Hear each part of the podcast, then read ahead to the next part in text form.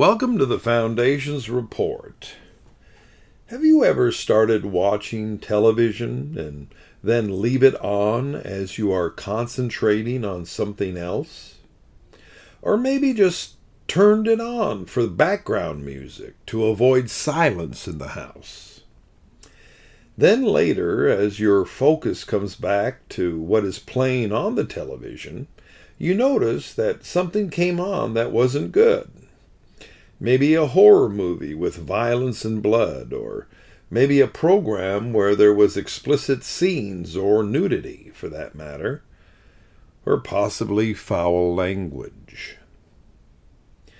We all can be victims of having too many things going on around us, focusing on some things and not paying attention to other things. As you take a step back and look at the scene in your house, you realize that what is happening here is confusion. The definitions for confusion include disorder, jumbled, a lack of clarity. So when we look at this situation in our house, we see disorder happening, jumbledness, and a lack of clarity. The Bible tells us in 1 Corinthians 14:33, "For God is not the author of confusion, but of peace, as in all the churches of the saints." Is there peace in your house?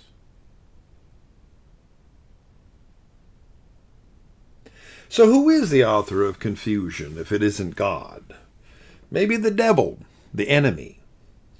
Is it possible the enemy tries to divert our minds while he sneaks something in the side or back door? I was listening to a brother the other day break down how a certain worship song that was being sung in many churches had bad doctrine and unbiblical words in it and he got me to thinking. He said that a worship song is like a sermon, but we are more apt to cry out if the sermon has unbiblical teachings, and not so a worship song. Many years ago, I worked for a boys' home as a counselor. We would bus the youth to our youth group at the church. But this was at a time that the Walkman was very popular a young person could connect their headphones or earbuds and put them in their ears and shut the rest of the world off and listen as loudly as they wanted to the music on their Walkman. Looking in the rearview mirror, I noticed the almost blank looks on their faces as they just sat there in a tranced state, absorbing the music. Many would tell me, I listen to the music, the melody, and don't pay attention to the lyrics. When we are dealing with the world's music, we are dealing with songs about drinking, getting high, cheating, violence, shootings, and sex. Is it possible to just listen to the tune and not be affected by the words of the song? The Bible asks the question Can a man take fire into his bosom and his clothes not be burned? Can one go on hot coals and his feet not be burned? Music is one of the most influential elements we have. We know from Scripture that Lucifer had his hand in the music, so it isn't far to believe that he would want to pervert it now. Here's the problem we have so many distractions that we just don't pay attention.